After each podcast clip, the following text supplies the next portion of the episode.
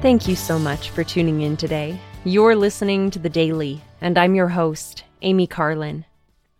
I recently came across a parable that was shared twice on separate occasions by Elder Dale G. Renlund and his wife, Sister Ruth L. Renlund. They taught Imagine having capsized in a boat while sailing in the ocean.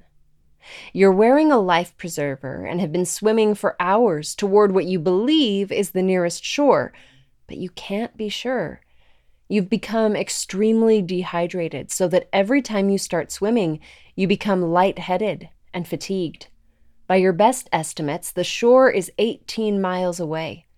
You fear for your life because you can't swim that far. In the distance, you hear a small engine. The sound seems to be coming toward you. Your hope of rescue soars. As you look, you see a small fishing boat approaching. Oh, thank heavens, you think. The captain sees me. The boat stops, and a kindly, weather beaten fisherman helps you on board.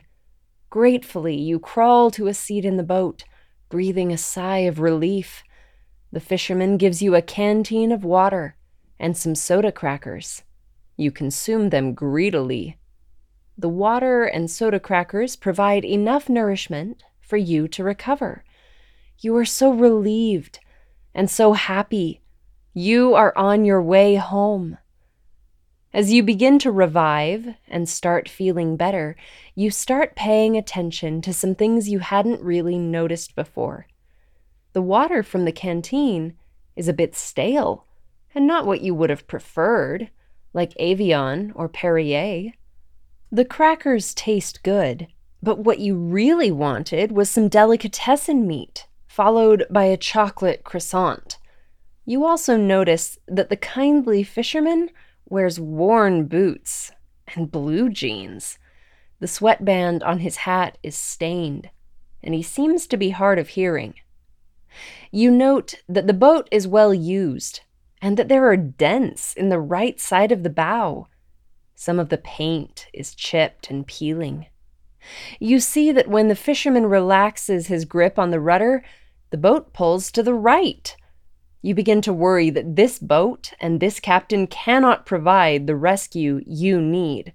You ask the fisherman about the dents and the rudder. He says he hasn't worried much about those things because he has steered the boat to and from the fishing grounds over the same route, day in and day out, for decades. The boat has always gotten him safely and reliably where he wanted to go. You are stunned. How could he not worry about the dents and the steering? And why could the nourishment have not been more to your liking? The more you focus on the boat and the fisherman, the more concerned you become. You question your decision to get on the boat in the first place. Your anxiety begins to grow.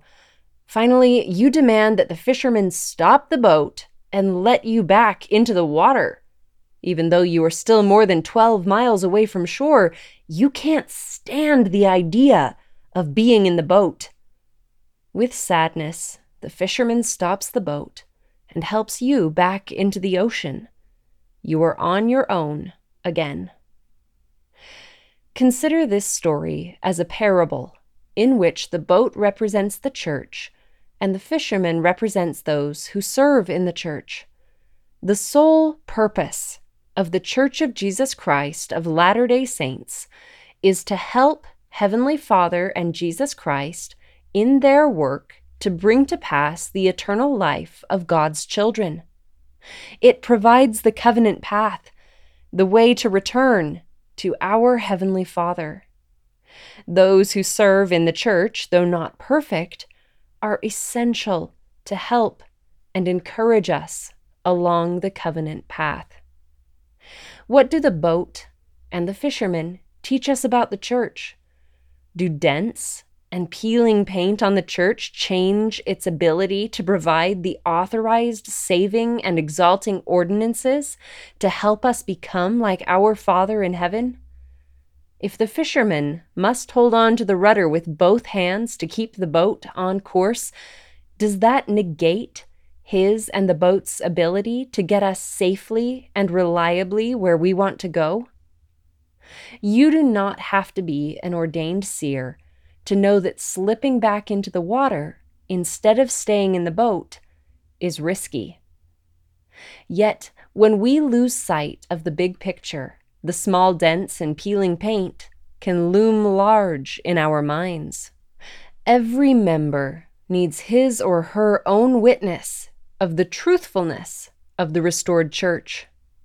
Without a true conversion, including a mighty change of heart, you may begin to focus on the metaphorical soda crackers and chipped paint. I'm grateful for the lessons that I've learned as I read and considered this parable.